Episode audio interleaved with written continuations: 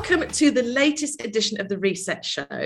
Uh, I'm Emma Bridger, founder and director at People Lab, and I am delighted today to be joined by two um, old, maybe not so much the old friends of mine, um, Sue Dewhurst and Liam FitzPatrick. I'll give you a little bit of their official bio, but I'm sure they'll be able to make it a lot more interesting and colourful than the official bio uh, bio lets you lets you into. So, um, Sue Sue has worked in internal comms for many years, over 20 years. Um, she's a, a well-known consultant, a well-known trainer, uh, been published all over the place, a professional communicator. And I think, you know, it's fair to say both Sue and Liam are two of the early pioneers of the whole world of internal communication. And Liam, likewise, um, been in the industry many years, also got a you know, got a lot of ex- expertise in PR and external comms as well. Um, incredibly well known and, and, incredible practitioner in internal comms, though. Uh, also does some guest lecturing on the side as well. Um, so yeah, really, uh, really delighted to have you both on the show today. Is there anything that I haven't mentioned in your, either of your bios that you think you'd like to add to? Not from me. Gosh, uh, makes me feel very old. I used to like it when more when people used to say, "Oh, you're so young to be in this job," and now they go, "Oh, you've got so much experience." yeah. yeah. I, th- I think you pretty well covered it, really. Apart from my, you know, general charitable works and kindness, I think you've pretty well covered the list, haven't you? Brilliant, cool. All right, Ed. So, I mean, I I first met both of you kind of in the early to mid two thousands which again makes us feel very old. I reckon it's about 20 years. And, and I said, you two are like real pioneers because you were developing. Uh, well, you did a piece of research, didn't you, on, on, on competencies for internal communication, which was really groundbreaking at the time, and nobody did anything like it. And I think I kind of got involved in that. I think I spoke to you how I met you. Um, just I think you interviewed me for it, and then obviously off the back of that came the uh, the brilliant Melcrum Black Belt course, which I when I was in house I sent all of my team on, um, and I think, you know, for years I kept thinking, why haven't these two written a book? It just seems obvious with the, you know, the, the, the background, the expertise, the skills you have. So I know you wrote your book, um, Successful Employee Communications. I've got that right, haven't I? Hopefully, a few years ago. And it's now, it just come out in its second edition. Yeah. So, which is amazing, which means they must have sold some the first edition, which is always, always a good sign, isn't it?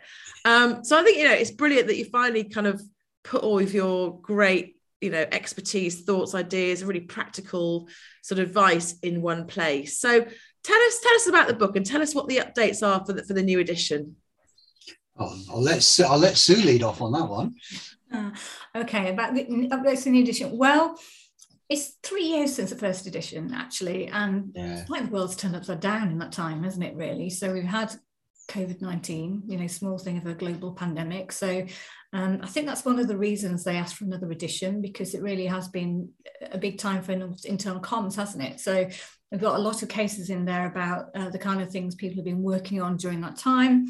Um, it's also been a big time for purpose in the whole more the business environment really um, that kind of shift to stakeholder capitalism and the whole idea that it's it's really not okay anymore to focus your entire world on shareholders um, so I found it really interesting reading about that, uh, and we completely rewrote the purpose chapter. Um, and we did a new chapter on listening as well, um, because I think subject dear to your heart, Emma, is the whole idea of to what extent are we putting employees really first? How much do we really know about them? How well are we listening to them? So we did a whole chapter on listening, and uh, and Liam, you did one on the changing world of work. Yeah, and that was, I mean, I think that was a kind of a that was a, a, mission, I think, from the first edition, which we we I mean, it's, it's we what we've done attempted to do is just kind of make make the point that people's expectations in the workplace have changed. And I think even when we wrote the first chapter, a lot of the issues around you know DEI were were out there and people were talking about them, but again, you know, in the in since we wrote the first edition, there was the whole George Floyd thing, and and I think the realization that actually corporations universally now accept that they have a, they have an obligation in this area. So so we, we've updated, you know, we've introduced a new chapter around that to, to, to reflect that, but not just the the D and I thing, but generally trying to t- trying to just play catch up on things like people's expectations about hybrid working or uh, indeed actually generally what you know how, what people expect from the workplace and how we communicate them so we've tried to catch up a little bit on that although you know very conscious that actually when you the moment you put some of the stuff in print it's kind of out of date as well particularly around hybrid working which is a world which is moving so fast um, I imagine if we had this conversation in six months' time, we'd be, talk, you know, it'll be a very, very different conversation around, you know, the idea of, you know, where people work, how people work, those sorts of things. Great resignation as well, isn't it? It's going to be interesting yeah. to see whether whether it's actually a thing. Um, and I'm just really hopeful that finally the powers shifting towards employees. I think it's been too much in the hands of shareholders for, for so long now. It's just my real hope that now, you know, the powers actually got into people's hands and it's it's going to stay there for a bit. But who knows? Well, I mean, it, it's I mean, it's a really interesting point in the context of like the you know the workplace is now we can all work wherever we want. I'm sitting in my garden shed in here in Hertfordshire in southeast England, and you know there are people you know around the world who are kind of working quite happily at home. They're doing you know excellent work. They're you know but on top of that they're able to balance their lives a bit better. You know they can you know they can go to Pilates on a Thursday night without having to worry about a commute and all that sort of stuff. And and corporations are having to make an effort around the whole employee value proposition. So, you know, why would I have a relationship with a company when, in fact, actually the work coming out of my computer is the same work that I do for that company or this company? So, why would I choose to work for this company and not that company or this organization, that organization? And so it's sort of, I think a lot of large organizations are now, you know, really getting into the whole, well, what is it that we are ask of our employees and what do we give them? What the, what's the give and the get for for the workplace? So it's it is a it is a time of great change i think in the whole relationship. And communications has a pivotal role to play in in you know in the um, in moderating that relationship. Absolutely. And i mean you know you've talked about the, the way the world of work has changed beyond all recognition in the last couple of years. Have you seen a, I suppose, A, internal communications support that. What role has it played? And B, have you seen internal communications itself starting to change as well to, to keep up and, and to support business in, in a different way? It's an interesting one, isn't it? Um, I mean, we uh, we both met at a time of when when our respective businesses were going through a crisis.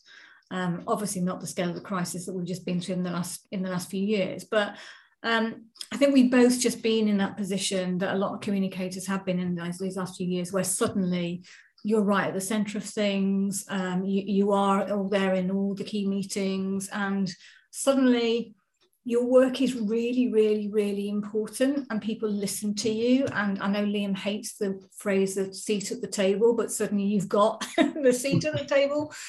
Um, and at the same time, I think a lot of the, the COVID work, it actually was nuts and bolts internal comms, wasn't it? It was good messaging. It was, oh gosh, the channels that we've got suddenly don't work because suddenly we've got to be able to, you know, reach people working from home. So we've got to get the right channels in place.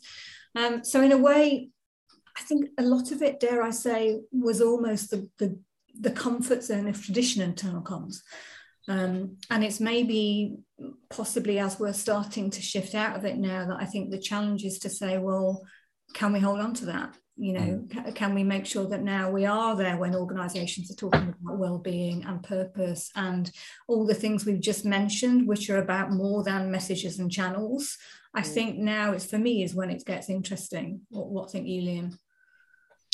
Yeah, I mean, because uh, in, in the book, we talk about there being kind of three classic roles for internal communicators. There's the, you know, the, the delivery or the plumbing role or the utility role where you just got to be really good at, you know, getting messages in people's hands and listening to them and talk, and just having the really good, strong processes. And if anything, the, the whole COVID experience really tested comms functions in that in that area. You know, we needed to find ways quickly to get messages today into people's hands and actually listen to them and get and and that was really good. And a lot of organisations valued their comms people a lot for doing because we, you know, as a profession, we had a lot of that. But the other two spaces are the kind of business partnery space where we say to, you know, we say to our internal focal points, well, what you're trying to achieve. Let me see, show you how comms can help you with that. And then the third piece, which is the kind of seeing yourself as a, as a business leader and you're going to the organization and talking about, you know, well, how do we, how do we push the employee value proposition? How do we address these big global business problems? And I think certainly, uh, I'm, I'm pretty certain Sue will agree with this. I think the last 20 years, we've seen a much bigger expansion into those second and third areas of good, strong, business partners who know to how, how to have an argument, who have the respect of the business and are trusted, and and people who who are expected to come with insights into the big business issues of the day. And a lot of the case studies in the book are from people in those spaces. I think though there are still an awful lot of people though who are trapped in that space where the businesses around them still expect them to deliver what they want. You know they'll come and say uh, we've decided um, that we're going to have a careers week next year so uh, can you organize me a careers week? Thank you very much off you go. Or you know we're going to we're going to do a big campaign around international women's day. Can you do that for me? Thank you very much. And they don't feel that they're able to push back and say well what are you trying to achieve with the Careers Week? And what's our story around International Women's Day, for example? And, and why is that important to us? And, and I think there is still a lot of pressure on people in our profession to go have colleagues who don't understand comms, who expect them just to crank stuff out and to just be the people who can press the red button. And, and I think that's still a challenge for a lot of people out there. And I think a lot of people are making fantastic strides forward in that space. But I think a lot of people still really struggle to get you know to get the ear of their stakeholders to say actually we could do it so much better if you just engage in a conversation early on. Yeah it's really interesting isn't it? I mean i, I know well we've, we've all had conversations about this many times over the years but um I wonder if you've got any thoughts on uh, uh, why it is that we're still having these same sorts of conversations? Because I know that you know when I worked in house myself looking after internal comms. I work with a really bright, capable, enthusiastic, can do bunch of people who wanted to change the world. You know, not, not all of them, maybe, but a lot of them like that. I'm still in touch with many of them today. And that often was my experience of going to conferences. You know, you never you mm. never got a, a better bunch of people in a room was at an internal comms conference, in my opinion. And yet we're still having these same conversations, right? So I just wonder if you've got any. It's a bit of a, bit of a nasty question. Yeah. Any thoughts on why we're still having these conversations? Yeah, it's really interesting to say that because one of the case studies in the book is from Shell um, and um, got the, the global head of internal comms at Shell, and um, and they and the way they organise their comms is you know the, the classic business partnering model and delivery model and stuff like that. But one of the key things that uh, that Un, the head of uh, head of internal comms at, at Shell, said was that they are very dependent on the managers with whom they work. And she said there are some managers who really get comms hmm. um, and other managers who don't. And so a lot of their customers or their stakeholders. And she said that increasingly, though, in a, in a corporation like Shell, she said that's where they're seeing the change is not so, you know, the team are ready to deliver the great comms. Mm. It's how persuasive and how coachable and how interested are the stakeholders in receiving good comms. And that's where she sees the difference. That's where she sees the change happening. And she says the best work they're doing now is in that space with with managers who come and are demanding and fussy and know what they want. And, and many of them have been through quite tough crises. And so at some point they've experienced having a really good comms person you know, you know on their shoulder and they they kind of expect that as the norm now. So I think that's the hope. That's that's where I hope the future will be for our profession is actually over time managers will appreciate what good comms looks like and they will be more demanding of it. That's that's my hope. I don't know about don't know what you think, Sue. I think that and um, I also think, I mean, I, I've trained a lot of comms people over the years, as we know, and as you say, Emma, people who do want to change the world and are very good and very enthusiastic. And I also think there is a danger in thinking that this is all somebody else. Um, you know, I really want to do things this way, but actually I can't because my stakeholders won't let me. Because I think we also see comms people who usually I say quite unwittingly are contributing to that. Um, so, you know, we've spoken before, I think, about the fact that one exercise we've often done is to get comms people in a meeting with an imaginary stakeholder um, and ask them to start, you know, to, to ask questions about um, their business need. And, you know, we've given them tools to do that. So we've given them, you know, the arrow framework that's in the book and various things. And, and we've literally said to them, right, we want you to ask questions for 20 minutes. Do not suggest solutions. You know, just ask questions and make sure they're questions about the business. And the number of people who find that incredibly difficult to do, um, mm. you know, just to ask questions, even when, I mean, I, I understand it if people say, well, I, I just don't get 20 minutes with a lot of my stakeholders. We've all had stakeholders like that. Um, but it's like, well, now you've got it, you know, 20 minutes, use it, use the space. And they find it really, really difficult to spend that time asking questions, to not suggest solutions, and to not start asking questions about channels as opposed to business stuff.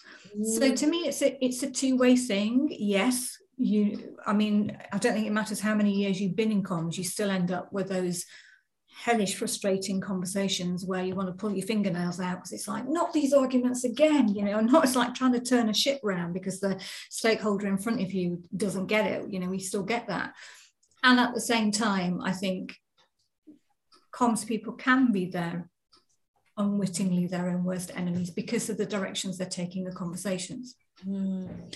Yeah, I just I, I just wonder about the um you know the increasing gap between the communication experience we have outside of work, which is pretty slick these days. Um, you know, Facebook is much better now. It's targeted ads than it used to be a few years ago, that's for sure. But we have a pretty slick comms experience outside of work, and then inside of work, you know, it, it, it's it's a million miles away. Not not in all organisations. There are some really big organisations that have huge budgets. It's very sexy. It's very slick. But for a lot of a lot of people, the comms experience inside organizations is not great. And I just wonder if you've got any thoughts on on that gap and how we can start addressing that and why do you think that gap's there in the first place? It's weird, isn't it? It's almost as if I wonder how quickly you get sucked into a culture of thinking, well, this is the way it is. Mm. I remember sitting in watching a um, a leader do a session actually, just because he'd asked me to give him some feedback, and I was quite, I was surprised about how dire it was. I was surprised that it, you know, it felt as if it could have been 15 years ago about mm. the way it was happening. And and the way the way that, you know, every now and again, for example, you get the stories in the news saying, oh, here's here's ha ha ha, here's the 20 worst bits of jargon that we're using at work. And you think, well, this story rolls around every flipping two years and we're still doing it. And it's the same words. So I don't quite understand how we keep falling into the same trap unless it just becomes the way that we do things around here. Mm. What do you think? I'm going to ask Liam. Ask Liam. on, Liam, what do you think on that one? I think it's. I mean, I think it's really tough. I mean, I, I think a lot of people don't appreciate how much resource goes into running Facebook or, you know, putting shows on the BBC. Uh, you know, the, and they somehow so there's a, there's that one challenge is the resources available for people to actually do great com. I mean, we're not all able to go and hire. You know, there's some great agencies out there do fantastic work. You know, people like McCann's and and you know H and H and those sorts of people. They do great work, but not everyone's got the resource to do it. So somehow there's an expectation that the comms team you know will be able to deliver this sort of stuff with zero resource and whatever and you know that's that's that's the one thing. And I think the other thing is it's just attritional, isn't it? I mean, if you how many times can you tell someone to just can you just shut up and speak English or, or shut up and speak a language that we recognize? I mean, you after a while, I can imagine it's very easy just to let one go, you know, slip through. Uh, it's Friday afternoon and I've got yet another, you know, senior manager talking about right sizing for competitive success or, you know, whatever it is they've come up with, you know, um, strategizing for operational excellence. Oh yeah, that's that's quite a good one. Yeah, strategizing for operational excellence. and you look at it and thinking, God blimey, you know, um, would it pass the bus stop test? There used to be, there used to be a guy, a famous guy, um, Keith Waterhouse, who wrote a book called Mirror Style, and it was a style guide for tabloid newspaper writers. He wrote a couple of very funny novels, including Billy Liar. And he used to talk about the bus stop test, and he used to say, would you imagine two people at a bus stop talking about, you know, well, I'll be strategizing about my nutritional requirements for uh, for my late evening repast, would they? No, they'd talk about, you know, I'm thinking about what I'm going to have for my tea. And yeah, but I think it is attritional, isn't it? And there was that book when Sue and I first started doing uh, Black Belt together. There was a book that came out by Lucy Kellaway. And it's called Who Moved My Blackberry. And uh, I've lost my copy. And it was it was it was absolute howler. And it, so basically, the idea is it's, it's a it's a it's, a, it's an updated uh, uh, Roman you know novel of letters where basically it's this one guy sending these internal emails so that the whole story plays out in his email. And he's a good this guy's a marketing director at some corporation. You don't quite know what it is but it's and he's obviously a complete creep. And um, he um, he decides he invents this word which is um, which he calls uh, creovation uh, that was it it was a mix between creativity and innovation and you know and uh, the CEO really likes this. Says, That's what we want, more creovation. So he's like, he then spends, you know, he then sees that as his ticket to the boardroom and stuff. Anyway, we were Sue and I were joking about this, and about that time I was doing a project with one of the biggest advertising agencies, and we were t- planning a workshop. And um, and one of the one of the guys I was working with said, "Yeah, we're going to have the initiation stage." And I said, Do you mean the in- initiation stage? Thinking it was like a verbal type. Yeah. No, no, no. He said, It's initiation, but with ignition. And the other guy in the room goes, Oh, that's good. Mm. And I think, I'm living this. This is the real experience. people actually do talk like this. And and since then, it's just like been downhill. It's just like non-stop downhill, isn't it? I was in a, one of my a, a, workshop with leaders once, you know, training line managers, uh, and one of them said to me that um, in their team, because their their boss used to talk an awful lot of you know business buzzwords, and he said we make words up. And we, you know, we make a word up, and then we just we all drop this word into conversation with the boss. Oh. Uh, and eventually, you know, because he loves his buzzword, buzzword so much, he starts using it. And he said, "We wait you know, we wait until some big occasion when he uses it, like he's on stage at a conference or he's in front of his boss or whatever, and he uses the word, and then one of us sticks our hands up and says, "Oh, excuse me, excuse me, Fred. Um, I don't actually think I know what that word means. Can you just can you just explain it to me?" And of course he couldn't because it was a completely made up word that meant nothing. Um, but but on a completely going back to what you were saying a few minutes ago, Liam, we have actually got a, a case study in the book from Timpsons Oh yeah. Um, who you know, very well known company in the UK, four thousand staff. So you know, they're not huge, but they're not small. Mm. Um, they don't even have a comms team. Yeah. You know, they have no no communicators at all. Um, and you know, much as it's not huge, a lot of their people are, you know, they're they're one person. You know, they're just scattered all over the place. Which, as we know, that's pretty hard to communicate with, actually, isn't it? When you mm. just got standalone and deliver a, and get them to deliver a brand. Exactly. Um, yeah and you know they're doing really really good stuff um, with no comms team and you know you're talking about whatsapp messages on a friday afternoon from the chief exec um, you talk they have you know a very traditional old print newsletter every week with lots of photographs in it uh, they make an effort to um, you know go and have lots of phone calls talk to each other face to face the chief exec spends 90% of his time on the road meeting people it's not highly expensive, mm. get the consultants in, have an enormous comms team kind of thing. Um, and I'll try, I will try when we're talking about something else in a minute, trying to find the, the quote because um, I spoke to a lovely lady called Janet, who's the director of happiness, which is a lovely, uh, lovely title, isn't it? Um, and she basically said, you know, we try and make things a lot more difficult than they are. and she said it just isn't. And she said um, something about it's just about people, let me see if I can find it. It's just about people getting together, um, wanting to be in the organization. And here it is. Um, I said, What's your advice? And she said, If you haven't started already, please get to know your people and don't just talk the talk. Do what you say you're going to do. If someone's got a problem, help them.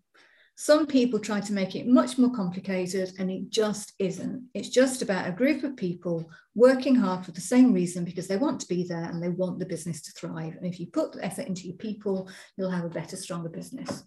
Mm, oh, do you know what that is? Yeah, and, and in a way, that's kind of the red thread through the book that comes up time and time and time again. And and I think one of the things that I, I, and I kind of echo back to the question you asked earlier, because I think one of the ones things that I do see happening quite a lot is people who know the audience better than anyone else are people who tend to get listened to. So when someone rocks up with a bonkers idea, yeah.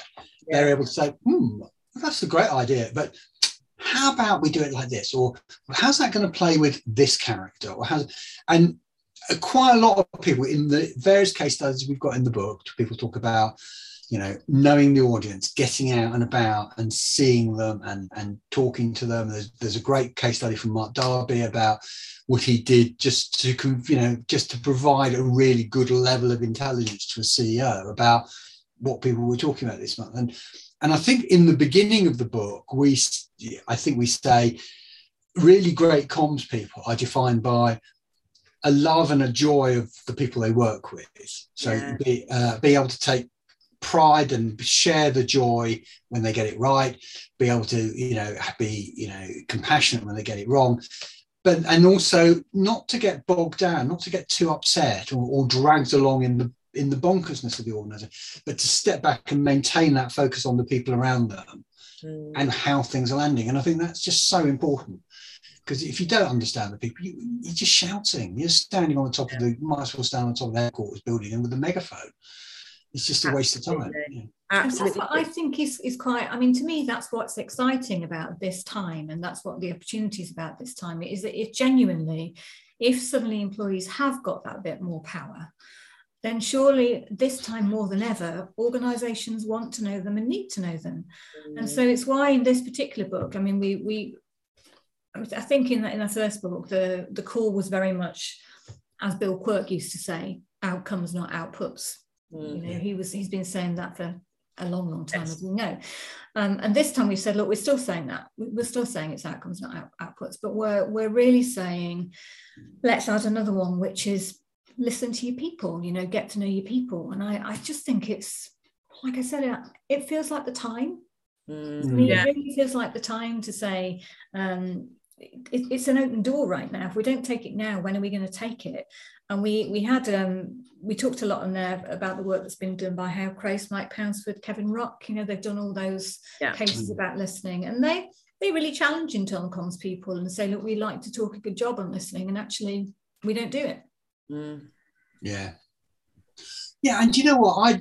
I, and I don't understand. I mean, I guess it's probably this, you know, how many hours in a day but you know, if I could just do focus groups all day long, that's that would be me. I'd be, I just love it. You know, some of the yeah. some of the most insightful moments I've had in my working career have been in focus groups where regular colleagues have just come out with things thinking, I don't bet you no one in the boardroom saw that. Absolutely no one saw that. Yeah. You know, just yeah. or just you know, brilliant insights.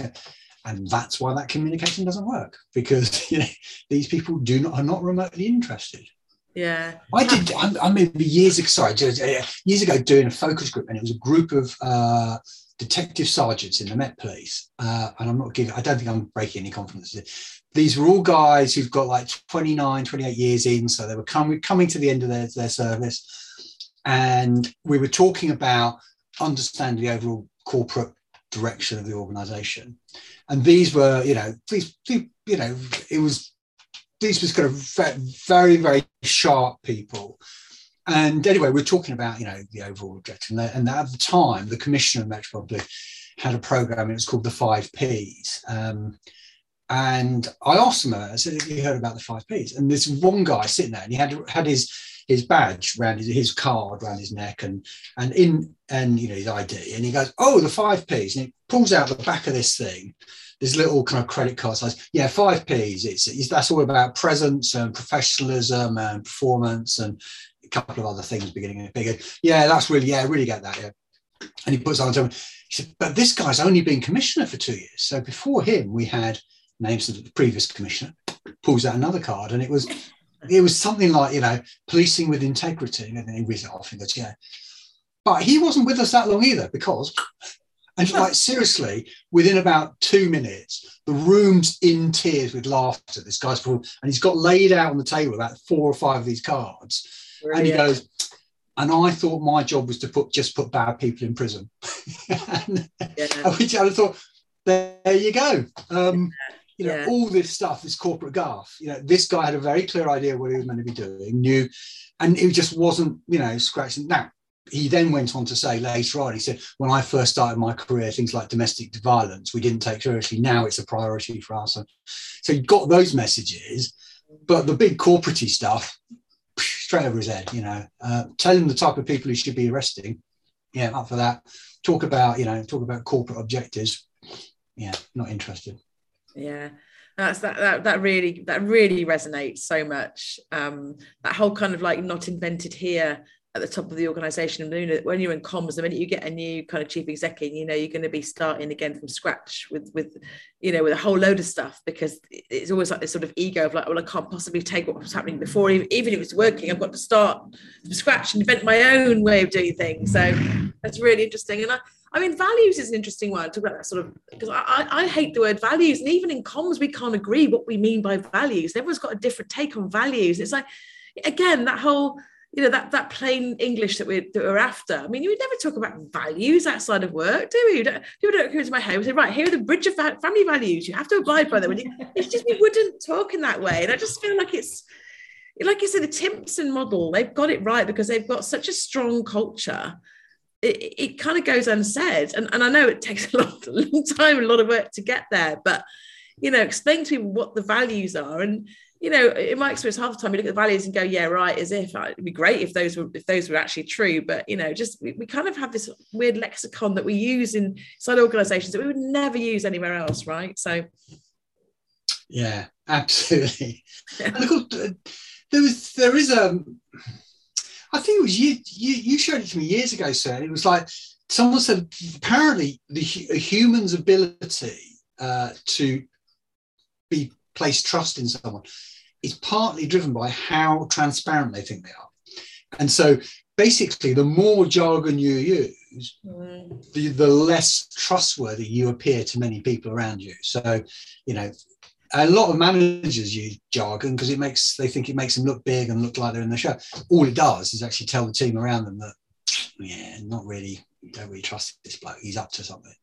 Mm. Yeah. Absolutely, absolutely. There's some really interesting research on that. I won't, I won't go into it now because we'll go off topic. There's some really interesting research about what level, what what level grade reading age is mm. the best reading age to sort of really make your point, and it's not it's not a it's not high level. It's not a university level. It's, it's a much lower level. So, yeah. Yeah. Um, and, and, so you talk about the, the listening piece and put, kind of putting people back at the heart of it. And I know you've done quite a lot of, um, not a lot, but you've, you know, you've, you've kind of reworked the chapter in the book on, on the listening side of things. So what, what's the sort of the latest view from you on that? If you think comms need to do this more, what should we be doing more of and how should we be doing it? I think. I mean, I mean, it was the it is the last chapter in the book, but we I think we start the last chapter by saying it's actually woven into everything. So by that point, you know, we've talked about listening through audits. We've talked about, um, I mean, we you and I talked Emma, and we talked about the idea of making sure that thinking about audiences, which is I don't like the term, isn't kind of a you know we ask the business what it wants to do and we do it to our people and they're an afterthought. It's they're right there at the start. Um, so I think audience, you know, listening goes all the way through the book, and really at the end, we're just saying, look, here's all the areas where we said we should be thinking about people and listening, and and we've asked, you know, to what extent, how much you're working on that stuff, because our, our suspicion is probably not half as much as trying to get people to understand the organization because that's usually what we're asked to do isn't it never mind trying to understand our people we want to get our, get our people to understand us um, so we're really kind of putting the challenge out there to put more time into it. We talk about employee voice. So, you know, the whole definitions of employee voice and what employee voice is. We talk about so, you know, how to get people to speak up. Um, we talk about uh, helping line managers, for example, to be better listeners um, the kind of channels and tactics we use. And, and one of the things is what Liam just said, actually. I mean, one of the challenges from Krais, Pounsford, and Ruck is that when people are doing their measurement, it's mostly quantitative.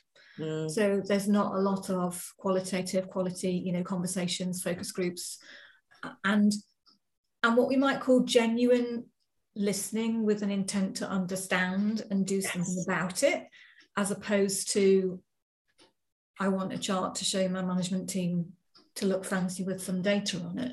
Yeah. Um, I mean, I think we looked at what some of what the CIPR had been saying about listening, which I, I know you'll know inside out, Emma, but they certainly seem to be saying that even when organisations seem to be quite good at listening, they want to be seen to be good at listening and they want to create a, a culture of listening and a yeah. culture where I feel listened to, but actually what they don't really want to do is act on what they hear.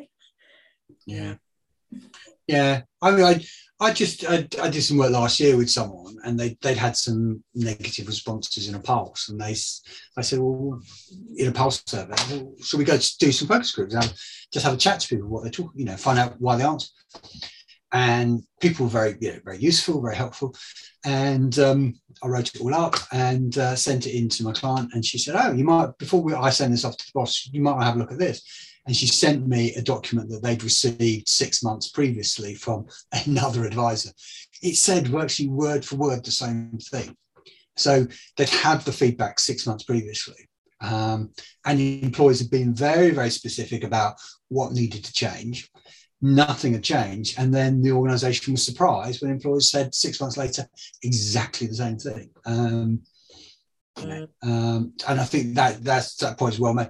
You need to have an organization that's actually, you know, isn't just in the business of saying they listen, is actually, yeah. Yeah. You remember people always used to have employee surveys and they always you always get roped into messaging go, it's time for have your say. and yeah. I must have tried that, you know, put that on posters. Have you also? It's only time. Yeah, no one cared. No one really cared, did they, mate? You know, maybe it's about you know joining together this this this quest to do more listening back with the outcomes versus outputs thing because to your point about values emma um, it could go one or two ways now, couldn't it? I mean, even the whole world of purpose, I mean, more and more organizations will have to have, for example, purpose statements. Mm-hmm. Um, even in the UK, it's now written into, you know, enlightened um, enlightened shareholder value, mm. isn't it? We're following that you're supposed to have a purpose statement, and you got you know places in the EU, EU talking about should we make it into regulation that you must have a purpose mm. statement, and and in the one sense that's good you know, it's good that organizations will be forced to think about purpose. And on the other hand, we could all end up with purpose statements that replace value statements that yeah. banners on ceilings and on walls and mean nothing. And we can have organizations that, yes, we all talk about having cultures of listening and, you know, having your say and all the rest of it. Or we can say, well, let's, you know, let's go back to what are we doing this for? Yeah. and you know how do we how do we not go to our bosses and go oh we need to have a culture of listening and we need to be talking about purpose how do we hook it into something that actually they care about and matters to them yeah. because this stuff does build better businesses actually it's not it's not just about i mean it is important our people are important and that's what well, why I got into comms is because I care about people, but actually doing this stuff as well makes the business mm. work better. I was uh, I was talking to someone, an investor relations person, not that long ago actually, and she was saying to me, actually, um, now when they get investors in, she said, you know, once upon a time you could kind of, I mean, she, I'm paraphrasing. She said you could just come up with the blends. They so now they actually do ask difficult questions and mm. they know what the data they're looking for and they're looking for evidence and and you can't fob them off and she said that incre- you know, a lot of big investors now are going, well, and they're not doing it because, you know, because they've got ethical investment funds that they, you know, that you know people don't want to put money into, you know, fags or into, into you know, weapons. She said they're asking questions because they know that if you get it wrong, that's going to hit your share price, that's going to hit your business performance or whatever. And and she was saying it's, it's you know, and she was kind of partly saying, well, you know, it's kind of getting out of control a little bit, but I was thinking, well, I remember 20 odd years ago, um, I was doing some work for a, a, trade union and they were in dispute with one of the major employers. And we were kind of sounding out whether or not there was an angle, uh, a shareholder activist angle that we could go on to put pressure on the company. And I remember speaking to an analyst at one of the very, very big banks and saying, you know, well, do you not care the fact that this company's got a terrible industrial relations history and you know it lurches from near strike to near strike? And and he said no these are the figures we look at. And he rattled off you know profit figures and then some standard performance measures for that particular industry. And he said hit those figures, we're happy. And uh, and actually, this is you know this company's a safe bet. It's carried on hitting those figures, and and now you know, and now that conversation is inconceivable. Now, I think yeah. most investors would go, no, I'm not. I'm not going to put my money in a company that um, that treats its staff badly, or I'm yeah. not going to put my and just one other anecdote I did a piece of work a couple of years ago for a very, very large uh, fashion brand, global fashion brand. And they made a big thing about slavery, anti slavery, because they said, We're never going to sell someone a £2,000 gown if the person wearing that finds out that part of the embroidery work was done by someone who was a slave and and they said we have you know we cannot sell we cannot sell these garments if there's slavery work. so we have to do something so they were so people do take it seriously yeah. and i think the world is definitely changing in the right direction on that that's my sense i, I feel positive yeah. I think I think it's it's really interesting. We can have a whole topic, a whole whole conversation on this, right? Because I think absolutely businesses thinking about being ethical, being transparent, being authentic, 100%. But you're right, Sue, going back to that purpose statement. So I think, you know, some people that, you know, I used work for EDF Energy and they're still a client now, actually, and they've got a really strong purpose. They so they should have. They're an energy company, and I really bought into that when I worked there, and I still, as a as a, supplier of theirs, absolutely buy into it. But then I have to talk about when I was um, a student and I was working in a, in a, lettuce trimming factory, and it was a big factory. It wasn't a small sort of farm. It was a lot of people worked there.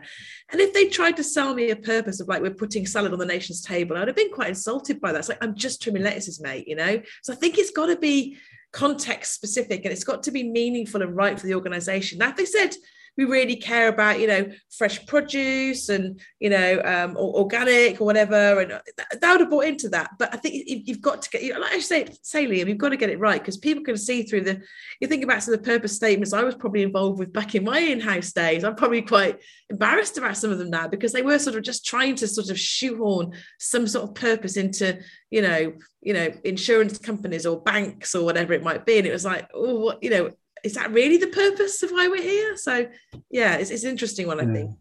But that loops back again to listening to the employees, isn't it? Because I mean, I mean, I can think about doing. I remember doing a focus group years ago with welders at JCB, you know, the digger company. Yeah. And they, I remember saying to them, you know, what's it like to work here? It's, you know, that, that kind of warm up question you ask in a in a focus group. And one guy goes, Well, I work on JCBs and they're in the Oxford English Dictionary. And another guy said, well, whenever I see like a disaster, like an earthquake or something, and there's a yellow construction machine in the background, kind of you know removing rubble, I worked on that machine. I prob I probably did one of the welds on that machine. Yeah. And, and, he had this, you know, he, this guy had this genuine. And I remember to, Costa Coffee. I remember talking to uh, a barista in Costa Coffee, and she said, "Well, I kind of quite like making coffee. There's a bit of craft involved in it." And then she told me a story about her regular customers, and she kind of some of them had you know, she said there's one woman comes in. I think I'm probably the only person she speaks to all day. Um, and the other people, and they, they actually had a kind of quite well developed sense of their place in the community. Yeah. And I think, it, yeah, you need to tap into that, not just go, you know, uh, yeah. delighting the nation with a coffee inspired exactly. choice option.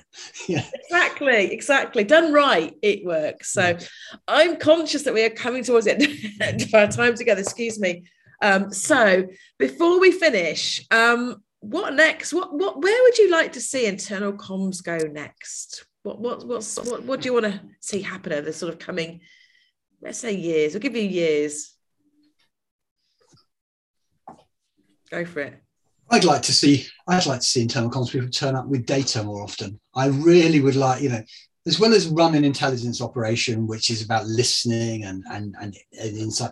I'd actually, you know, organizations have tons and tons and tons of data sloshing around in them.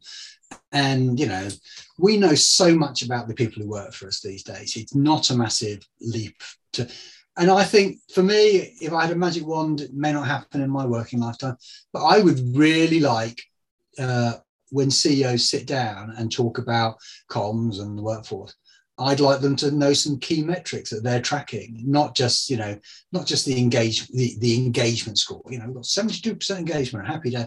I'd like them to understand that you know, if we communicate in these ways, we will get these results. And and and this, and we know that I'd like it to be data driven, and and I like people to become a lot more, lot more chilled about using the data, and not so intimidated by it. Yeah, that's, that's cool. Love that one.